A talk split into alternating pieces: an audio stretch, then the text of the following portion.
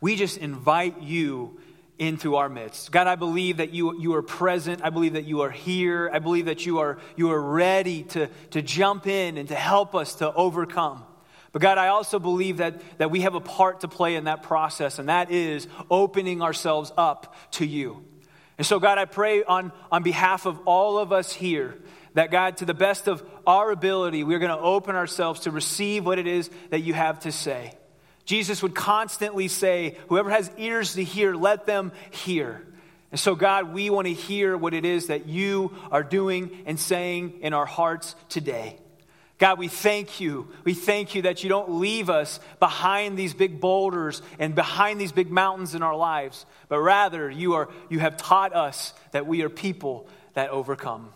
And so we invite you, Holy Spirit. We pray all these things in Jesus' name. And everyone said, Amen, amen and amen. Amen and amen. Well, has anybody been loving these the sunshine here lately? Anybody loving these warmer temperatures? You know what it just reminds me of? It reminds me that vacation season is on its way. Anybody excited about that? Anybody got, got like a couple, three people? We'll pray for the rest of you, right? Right? We still got the beach. That's a beautiful thing about living in San Diego is that you are not far away. But it is it is upon us, and it is upon me, and I'm excited about it. Excited about vacation season, which means I've been working on my fitness a little bit. Anybody else? Anybody else working on their fitness a little bit? See a couple, I get a hand, a couple, see a head nod, all that kind of stuff. And you know the drill. You already know the drill. What is it? I said, we're drinking a little bit more water, right? Maybe putting down that, that Chick fil A sweet tea a little bit, not, not as much, getting that water going, maybe trading out those, uh, trading out that, that Chick fil A sandwich for a couple of kale salads. How many here, like, if you get to heaven, you just ask God to go ahead and eliminate all the kale in the world, right? It's like, no more kale, God. Did my part, right? Doing all, doing all of it, working out. We just moved recently, and uh, our new place has a has an a, attached garage in it, which is great because uh, for me, new parents, and not a lot of time, uh, I I do little workouts on my phone. Uh, I follow these couple of trainers on YouTube, all that kind of stuff. So it's been great. Although my eight and a half, my eight month old daughter probably think Dad's a little bit crazy. It's like, why does he keep jumping up and down and jumping all over the place, right? All that kind of stuff. But been going really good, but then something happened. Birthday cake happened. Birthday cake happened, right? It just came out of nowhere, right? Has anybody ever had that experience, right? You're like, you're doing good, you're doing good, and then it's like all of a sudden someone just throws a birthday cake, like right at the side of your head right? It's like birthday cake. I was doing good, and you know, and I was going into it, and I and I thought to myself, I had a little inner, internal dialogue, which we all do. I had that inner conversation with myself. I thought, you know what? It's your birthday. Anybody else? Come on, you guys are looking at me like so holy back there, right? It's like I thought it's my birthday, and then I, and I thought this. I thought, you know what? I worked out earlier today, right? It's like I earned that thing. But then there was another little voice. There was another little voice that said, "No, don't do it. Don't do it. You're in vacation mode right now. You're, you're, you're heading towards it, right? It's like you don't want to be that guy, right? So, so just, just keep going, keep moving in that direction. And so I did the right thing. I said, you know what? Pass. Me that birthday cake, right? I said, pass it over here, right? Have you ever, have you ever, have you ever get in your own way? You ever get in your own way before? Anybody, you ever get in your own way? How about this? Any of you, you ever had a deadline, whether it was for school or for work, and then rather than just jumping on it and getting it done, you thought to yourself, after this episode on Netflix. After that one, I'm going to do the thing, right? Real quiet, which means that I know that I'm hitting a lot of people in the room on that one, right? How about this? Uh, what about relationships? You ever been in a relationship and you're, and you're ready to take it to the next level? But the next thing that you find, you realize that you find yourself fighting over which side the toilet paper should go, whether it's on top or bottom, which everybody knows that it's in the scripture that it goes on top. Amen? Oh, we're not following me on that one. Okay, clap. Oh, yeah, there's a clap right there, right? what about this? Finances. Anytime we're trying to get out of debt, anytime we're trying to improve our finances, and then all of a sudden, we look at the bank account, the bank statement, and we wonder how in the world can anybody spend so much money at Target in one month? Or Costco, guys. I don't want to. I don't want to be. I want to equal equal hater in the room right now, right? Everybody. Or about this spiritually. You made a decision, maybe, you've been coming for a couple of weeks, maybe Easter, you're jumping back in here, and, and you want to grow, you want to get closer to God. You're, maybe that was a New Year's resolution, that type of thing, and then it feels like everything is opposing that goal. Have you ever got in your own way before? You see, for me, the, the story with the birthday cake, the birthday cake is just a small part of a larger narrative in my own life. You see, the birthday cake is not the problem. Do you know what the problem is? The problem is me. You see, and here we're, here we're in a conversation about how do we overcome these mountains in our life. Here's my question for us this morning How do we overcome the mountain when the mountain is me? Isn't that a good question? And isn't that a lot of the things that we wrestle with in our life? That when we're trying to overcome, we're trying to get from point A to point B, the problem is it's not necessarily something else, it's me.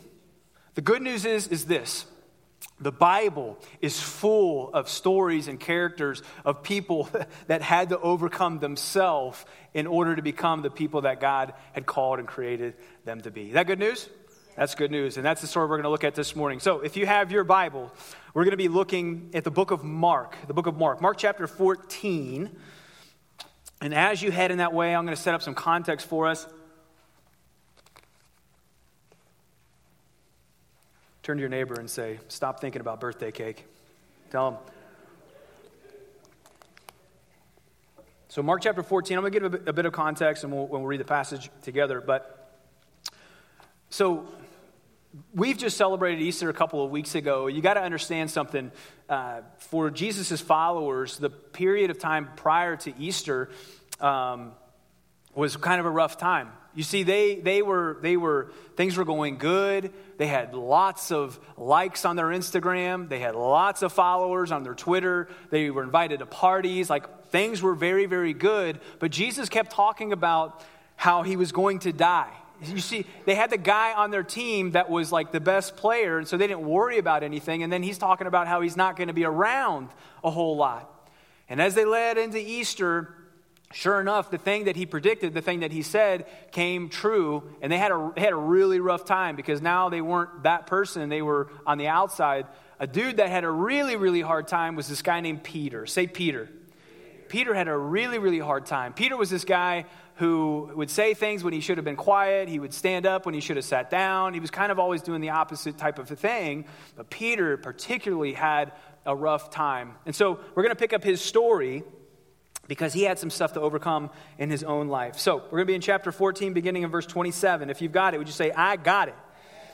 We'll have the screen on. We'll have it on the screen just for you. Here we go. It says this. This is Jesus.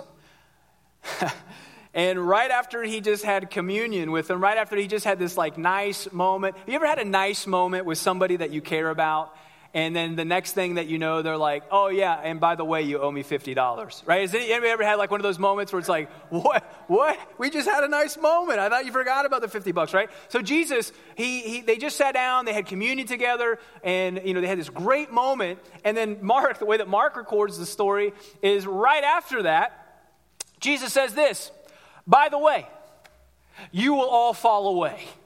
All you people that have been following me, all you people that said that you're going to be, be, be this and be that, you're all going to fall away. And then he quotes scripture. He says, Because it's written, I'm going to strike the shepherd, and the sheep will be scattered. But after I've risen, I'm going to go ahead of you into Galilee. Meaning, y'all are going to leave and you're going to go back to where you came from, but I'm going to go ahead of you and I'll be in Galilee. Eventually, you'll catch up to where I'm at. And you got to love Peter. The next verse. Peter says this even if all fall away, I will not. Does anybody have a friend like that? You anybody have a friend like this? It's like, you're like, hey, I'm your dude, I'm your woman, I'm whatever, I'm going to be there till the end. Peter says, Jesus, Son of God, Messiah, you don't know what you're talking about. Even if everybody falls away, I will not. And it goes on. Next one. Jesus kind of doubles down on Peter. He says, Truly I tell you, Peter, today, yes, tonight, before the rooster crows twice, you yourself would disown me three times. Kind of, Peter kind of steps up, and if you've ever been in a situation where like you put your head up, sometimes that's the head that gets hit, right? Peter pops his head up and he says, No, no, no, that's not going to happen. And Jesus says, Peter, for you tonight, before the rooster cries twice, you're going to disown me. Not walk away. He says, disown me. So that's something you should never tell your children, by the way. Don't ever tell your children you're going to disown them. But he says, I'm going to disown you. It goes on. This last part. But Peter insisted emphatically, even if I have to die with you, I will never disown you. And all the others said the same. Isn't that great? Peter jumps up. He says, I'm not going to leave you. Even if I have to die, I will never disown you. And I love this part at the end. And all the others said the same. Because if the guy steps up and he does it, what are you going to say? Well, yes, I will, I will do the same thing, right? But Peter kind of doubles down. But I want you to see something this morning. What Jesus was doing, Jesus was identifying Peter's brokenness. Peter was, Jesus was identifying the thing. He was like, listen, Peter, if you'll listen to me, I'm pointing to the thing that, that is keeping you from becoming the person that you're supposed to become. I'm identifying your mountain. I'm identifying the place where you are broken. And what does Peter do? Yes, Lord, tell me more. No, Peter does something that we all do. He powers up, he bows up. He says, No, no, no, no. You don't understand. Maybe I wasn't clear when I said, even if everybody falls away, I won't. If I've got to die, I won't disown you. And Jesus was putting his finger right on Peter's brokenness. Hear this this morning. The key to overcoming anything is identifying the thing that needs to be overcome. The key to over, overcoming anything is identifying the thing that needs to be overcome. How do you know that you've got to get over this mountain unless you know what the mountain is? And so Jesus was pointing at that. He was saying, Peter, Peter, Peter. And Peter totally blew past it. He says, No, no, no, no. I won't do it. Now, this is key for us. Rather than listening and trusting that Jesus might know Peter and us better than Peter knew himself, he powered up. He said, That won't be me. Is anybody married in the room? Anybody married in the room? Does anybody, does anybody have like a, uh, you, you, you have siblings, like you live with siblings, maybe you're younger, you have, you have other, you have siblings. I see a couple, a couple hands there. Anybody, you, uh, maybe you've, you've, moved out of the house. Uh, any parents, you would say amen to that? Any amens to that one, right? You moved out of the house. Anybody, anybody have any roommates, right? Anybody have roommates, that kind of a thing? Okay, so mo- most of the people, most people here, you've got somebody else that you live with, yes? Most of us, right? I know there's some people that, that don't, but, but most of us, those that live with another person, do you, are you, do you think that you could pick out and point out their mountain in their life?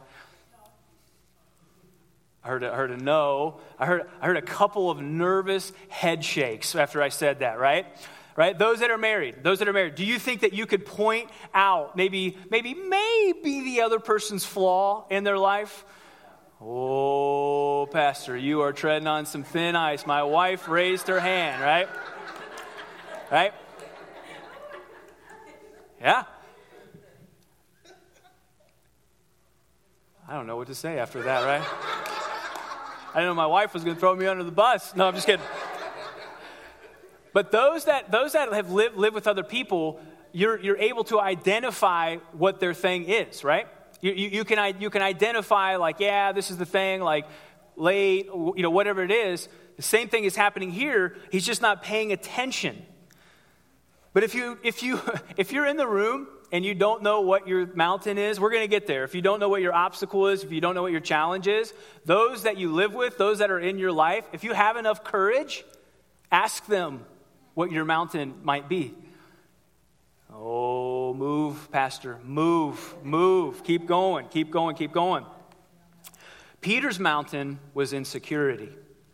Peter, the reason that Peter would be bold and, and he would be um, impulsive, it was because it was linked to this insecurity that Peter had.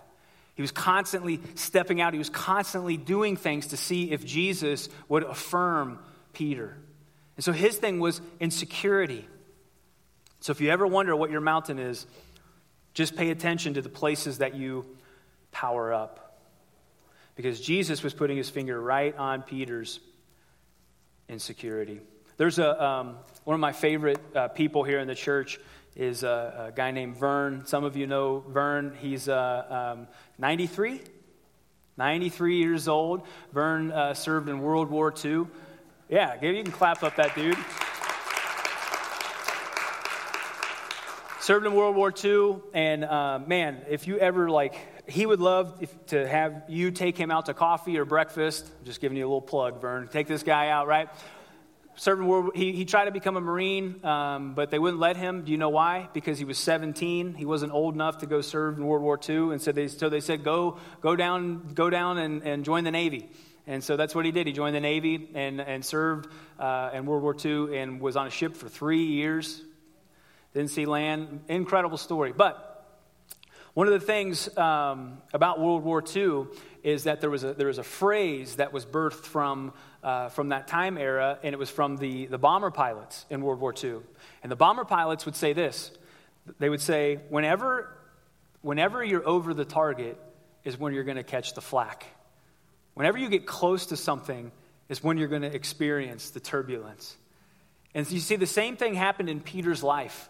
As Jesus kind of hovered over that thing, all of a sudden, there was some flack, there was some powering up.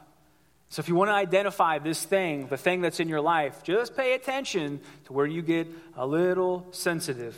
Peter's story goes on.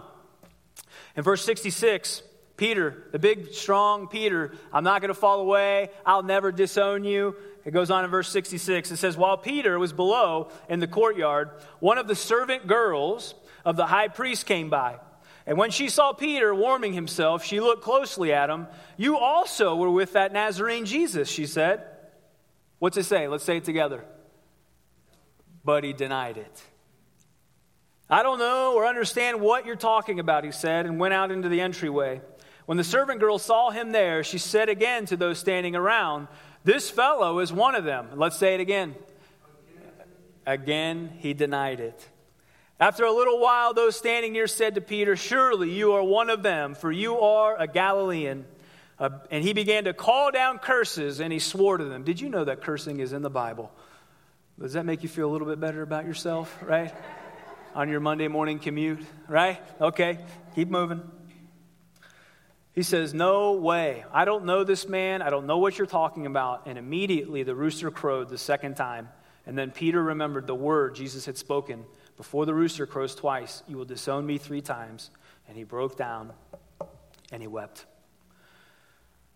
There was a reporter that asked um, Mike Tyson, who's a famous boxer, um, was talking to him about an upcoming fight that he had it was about an opponent. This was before Mike Tyson was you know, the champ, all that kind of stuff. And, and was asking him, Mike, are you, are you worried about this, this opponent?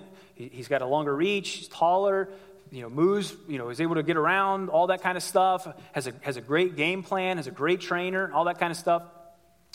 And Mike Tyson, uh, it's one of my favorite quotes, and probably the only time I'll ever quote Mike Tyson in church. Looked, to, the, looked to the reporter and said, Everybody's got to put. No, I'm just kidding. but he said this. He said, Everybody's got a plan until they get punched in the mouth. You see, Peter, Peter goes to Jesus and he says, Listen, not going to happen. I know, this is who I am. I know who I am. I, I know what's going to happen. And then he gets punched in the mouth by a servant girl that says, Hey, don't you, uh, aren't you that person? And he bottoms out the person. He had his plan, he knew what he was going to do, he knew who he was going to be. But then life hit him in the face and he bottomed out. Hear this this morning. Sometimes when you are so blind to your own brokenness and to your own mountain, God will allow you to bottom out. If you ever look at your life and, and, you're looking at certain things, and this is what we do a lot of the times when we bottom out. When it was our decisions, when it was the thing that we do, what do we look? What do we do? We raise our fist to the sky. God, where were you? And the whole time, God was saying, I told you that this was going to happen.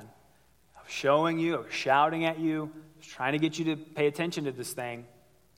Peter bottomed out. Turn to your neighbor and say, Let me hear that Mike Tyson again.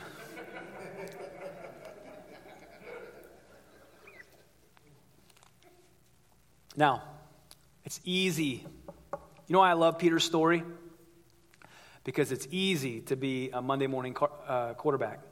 It's easy to sit back and point out all his flaws. It's easy to sit back and say, oh, yeah, well, Peter, that's the guy that says stuff when he shouldn't say stuff. He's insecure, all that kind of thing. But what about our own mountains? What about the stuff in our own life? Now, there are external factors. Hear me. There are things that happen in our life, there are decisions that other people make that impact us, that become mountains in our life. Yes? Right? Things that parents do, um, you know, things that, that, strangers do, all that, all that kind of stuff, where we're impacted uh, by these things. And, and that's an issue, but that's not where I'm going this morning. Where I want to go this morning is, is internally. Internally. And I want, to look at, I want to look at something specifically our beliefs, your belief system. I want to target that thing right there. Beliefs. Now, what's a belief? Come on, play with me. What's a belief? Something we do, okay. Something you believe, okay. Something you're certain, certain in, something, something you're certain in. So uh, this definition that I pulled was exactly what that was, and it was this: a belief is that a feeling of certainty about something, a feeling of certainty about something. Now, I want to I want to illustrate this uh, for us this morning. You see, a belief, a belief is just an idea unless it has legs. A belief is just an idea unless it can, unless it can stand up on its own. So, this is our belief. Now, for example, I believe that I am a big LeBron James fan. Oh, is that not funny? Anybody else, right? I believe that I am a big LeBron James fan, that I am a bigger LeBron James fan than you are. You're probably saying, well, good, good luck, buddy. Go ahead, right? Here's why. Here's why I believe that. Now, without having legs to stand on, it's just an idea. It just lays flat. It just looks like this. If I just tell you this, it's like, uh, you have nothing to support that idea. It, it's, it's just another idea, right? Now, if we start to put some legs into it, we can, we can, I can show you why I am a big er LeBron James fan than you. This is a very important, important point this morning, me being a bigger LeBron James fan than you, right? Here's why. One, I'm from Ohio. Hallelujah, right? I'm from Ohio. And when I was in 10th, uh, 11th grade, I got to see LeBron James play when he was in high school. So that's my first, my first leg. Second one is that I watch almost every single one of his games. Turn to your neighbor and say, Tell that guy to get a life, right? Love LeBron James, watch his games. Think I'm going the wrong way. You just got to believe. There we go. There we go. There we go. The other thing, reason that I am a, a big LeBron James fan is that I know how to screw in a leg. Just joking.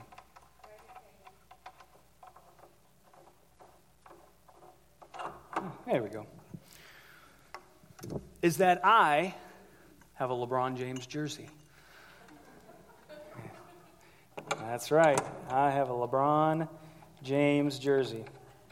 And I am 34 years old and not afraid to admit that also. And then finally, I'm a bigger LeBron James fan than you because in June of 2016, when they won the NBA Finals, I screamed like a little girl, right? And cried, which means that I am a, am a bigger LeBron James fan than you. You see, when it's just a belief, it doesn't have any, without legs, it's just an idea. But when we put legs to it, then it becomes something different. Then it becomes something that you can stand on. A belief is something that you can stand on that has, has evidence. Now, here's the other side to that equation is that there are empowering and disempowering beliefs in our life. In your life, you have things, you have things that you believe that empower you, like I am a good worker. Here's why. I've worked here, my, my uh, supervisor said I do a good job, I show up on time, and I'm very competent in my job, therefore I am a good worker. We have the empowering beliefs.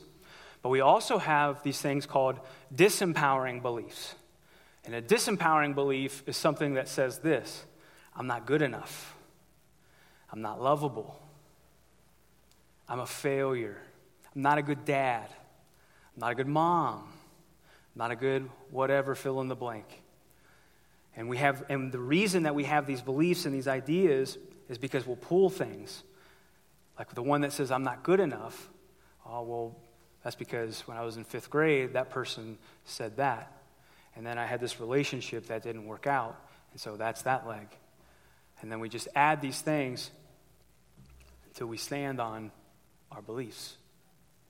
Here's the beautiful thing, and this is why it's super important and why I spent time this morning trying to get us to identify and mind for what are the, what are the mountains, what are the obstacles, what are the challenges in our life, because these beliefs, especially the, the disempowering ones, these things are often the thing that keep us from getting to where we want to be. The things that we believe that we believe are true about ourselves are often the biggest barriers that, that keep us from what God has for our life. When you anchor yourself to a belief that, that, that God isn't real or that God doesn't care or that, or that people are just a pain or I'm not lovable, I'm not good enough, I'm not, I'm not worthy of these things. When we do that, it keeps us from, that belief keeps us from what God has for us. Now, here's the beautiful thing, and, and I know that it's painful. It's painful to identify disempowering beliefs. Say yes. It's, it's painful to do these things. I get that. And on your outlines, when you get a chance, you can see there's the power of broken beliefs broken beliefs to, to take some time maybe this week and identify these things. Because here's why. What God does, these things, these beliefs that feel so big to us and they feel so insurmountable, our mountains are the materials that God uses to bring transformation. God uses these things, He uses these disempowering things, these things that are broken, He uses them to, to build us up and to become the building materials that God uses for our transformation. Say amen to that, right? Amen to that. And that's why it's critical for us to identify these things. Look, look at the story very quickly this morning. In the story, Peter has a before and after moment, right? Before we look at Peter's process, let's look at, look at his, his after moment. So, in a moment, I'm going to read a passage of scripture because Peter goes from this guy who, who totally bottomed out. He told Jesus that I'm going to be this, I'm going to accomplish these things. And then, when, when push came to shove, or as Mike Tyson would say, he got punched in the mouth, we find him, he, he, he totally bottoms out. But then, when we pick up his story again, we find him on this other side, and, and he's a different person that, that something, something happened here in this middle, something happened here in this process. And so let's, let's pick up his story in Acts chapter 2. Acts chapter 2. It says, Peter, and I'm just going to paraphrase, paraphrase a bunch of verses and just put them into, in, two sentences. It says, Then Peter stood up with the eleven, raised his voice, and addressed the crowd. God has made this Jesus, whom you crucified, both Lord and Messiah. All of a sudden, Peter went from this person who, who couldn't stand up to, to a servant girl to over here, and he's proclaiming to thousands of people what God, who God is. This Jesus who you crucified, he is the Messiah. He is the Son of God. He is this person. All of a sudden, he becomes super bold. What happened in the middle? You see what God did? This is important too. God did not surgically remove some part of Peter's brain to where he became a completely different person. Rather, what, what, what God did with Peter was he, he went through this part and God transformed him. And he came out on the other side, the person that God had really called and created him to be. He went through this thing, but God used it so, to bring transformation. God used it as transformational material. And the way that God does it is that He overwhelms us with His love and His goodness and His forgiveness. Peter, if anybody should have got kicked out, it would have been Peter. Come on now. If you're, if you're picking a team of disciples after Peter does this, is he on your team? Say no, right? Peter doesn't make it. Peter had his chance, he had his big moment in the spotlight, and he blew it, right? But what God does is instead of that, instead of saying, Peter, you're out, he totally overwhelms him with his love and his forgiveness. And he comes back to Peter and he says, Peter, do you love me? And three times he makes him say, You know that I love you. You know that I love you. And God completely restores him. You see, what God does with us and for us is that when we make mistakes, when we're this person and we fail and we, and we, and we let others down and, and we just can't get over this mountain, what God does is He doesn't say, okay, you're disqualified. Oh, you've been through one marriage, then you'll never be lovable. Oh, you, you aren't a good parent? Well, then I'm not going to give you another child. God doesn't do these things. Instead, what God does is He, he totally overwhelms us with His love and His forgiveness. He says, I see you. I know what you've been through. I know the mountain in your life. I know that belief system that you have operating in your head. I know that you feel unlovable. I know that you feel not good enough, but I have something different to say to you. I love you. You're forgiven. And he totally overwhelms us. And you know what happens? You know what happens when you just overwhelm somebody with love? They smile. And God just warmed him, overwhelmed him with all of these things. And it had this transformational effect on Peter's life. And when he got on the other side and he got an opportunity to profess who Jesus was, he said, This is the Messiah. This is the person. But God uses this stuff. He uses these things as, as building materials to build transformation in our life. And there's a transformational process as well. Your mountain is the building material God uses to bring transformation. It's like God does this. It's like God goes into the, the broken lumber yard of our life. This is what God does.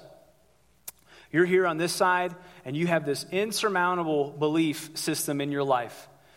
Whatever that is, right? You've identified it, not good enough, whatever it is, not worthy enough. You've got this thing that you just can't get over. And it's like, God, can't you just like pick me up and drop me off on the other side? And it's like this is what God does. It's like He just goes into the into the broken lumberyard of our of our lives, and He say, "Oh yeah," He said, uh, "Give me a little bit of that. Uh, oh, you're not lovable. Let me get that. Uh, let me get a little bit of that. Uh, you're, you're, you have a low self worth. Let me get that. Oh, someone said something terrible to you when you were in fifth grade. Go ahead and let me bring that. Get grab that one. Oh, your, your parents were that way when you were when you were in teenager? Okay, cool. Bring all of those things to me because this is what I'm going to do. I'm going to build something beautiful with it. I'm going to use those broken pieces. I'm going to use the things where you th- thought you were a failure, and I'm going to build something beautiful so that you can experience transformation in your life. Amen? This is what God does. This is the beauty of following Jesus. This is the beauty of, of surrendering our life to God.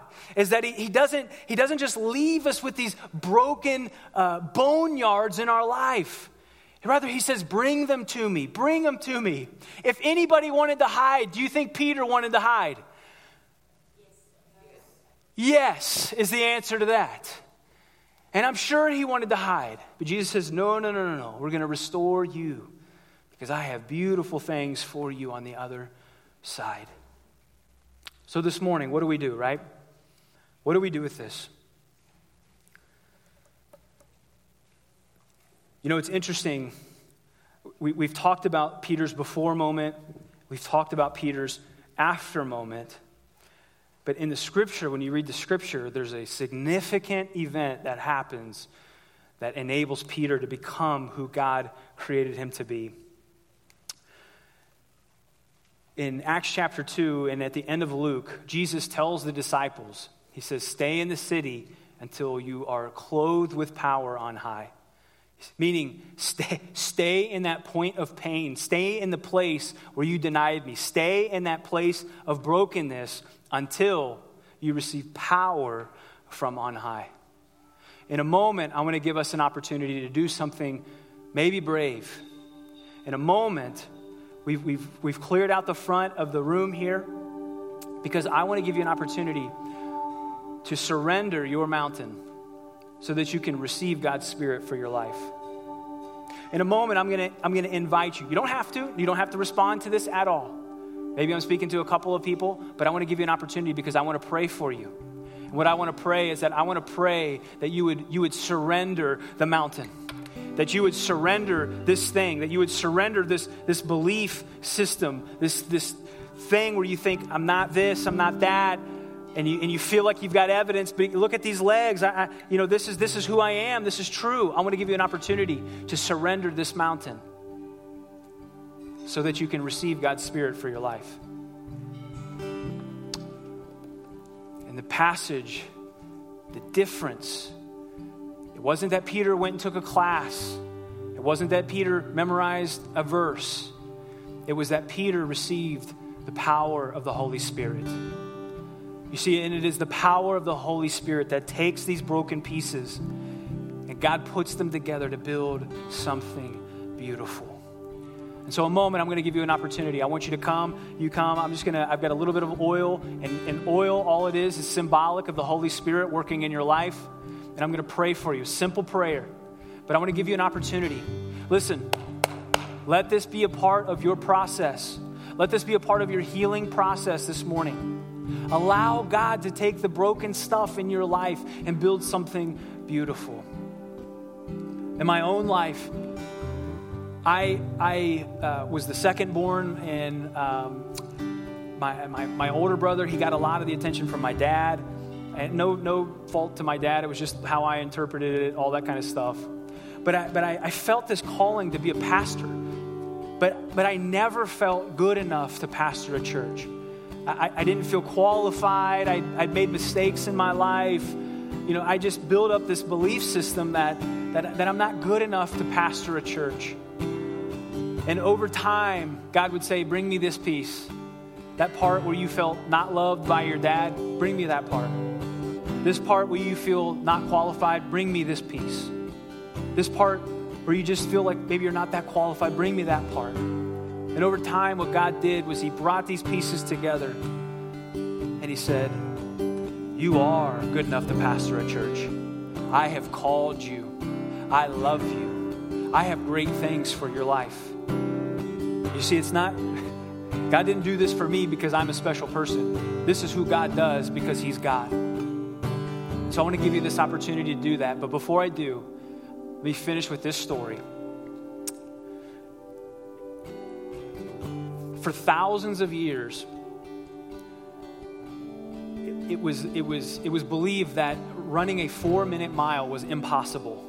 Thousands and thousands of years, they thought it was impossible for a human being to run a four minute mile. And then in 1954, a guy named Roger Bannister, I think I have a picture of this. Roger Bannister, 1954, uh, broke the four minute mile marker. Thousands of years, think about this, thousands of years. No, they thought it was impossible to, to run and run fast, beat a four minute mile. And nobody could do it, nobody could do it. But Roger, he believed something different. He believed that it was possible. He believed that he did have the ability. He rehearsed this in his mind and he, and he got out the belief that it's not possible and he replaced it with the belief that it is possible. And in 1954, he, he crossed that finish line in a, sub four minute mile. Now, Here's like the really interesting thing about his story. After Roger did this, within one year, 37 other people ran a sub four minute mile. And two years after that, 300 people were able to run under a four minute mile. Hear this. What if, what if, what God is asking you to do, right? By, by surrendering your mountain, by receiving your spirit, re- receiving God's spirit, right? Surrendering this belief system, surrendering this thought that I'm not lovable, I can't do it, I'm not good enough, all that kind of stuff. What if Yes, God wants to bring transformation to your life. But what if God also wants to bring transformation to your family? What if He wants to bring transformation to your children? What if your kids get to grow up differently than you had to grow up? What if your what if your grandkids get to hear something different than you're not lovable, but rather you are loved? You see, the thing that God is doing in our life is always something that He's building up that He can do through our life. And so I want to give us an opportunity. The band is going to play so that we can uh, create a little bit of uh, environment, atmosphere, so that we can have a little bit of silence and, and or I'm sorry, um, just a little bit of solitude up here so that I can pray with you. But I want to invite you. I want to invite you. I'm going to pray, and then I'm going to invite you to come. If you would like me to pray with you and anoint you with oil, that you would give up the mountain, that you would you would surrender the mountain so that you can receive God's Spirit, then I want to do that. Would you let me pray for us and then I'll invite you. God, you're at work. You're you're you're speaking to us. God, Peter's story isn't in the Bible so that we can learn what not to do, but rather Peter's story is in the Bible so that we can see and know that we can experience transformation ourselves.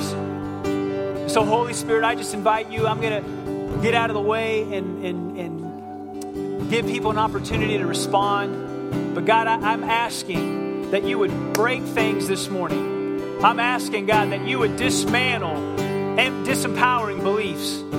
God, so that people can walk out of here lighter, freer, ready to, ready to chase after what you have for them and not be saddled anymore by these, by these destructive mountains in our life. So we invite you now, Holy Spirit, come. In Jesus' name, amen. Amen and amen. Amen and amen. Would you stand with us? We're going to sing, but I'm going to invite you if you want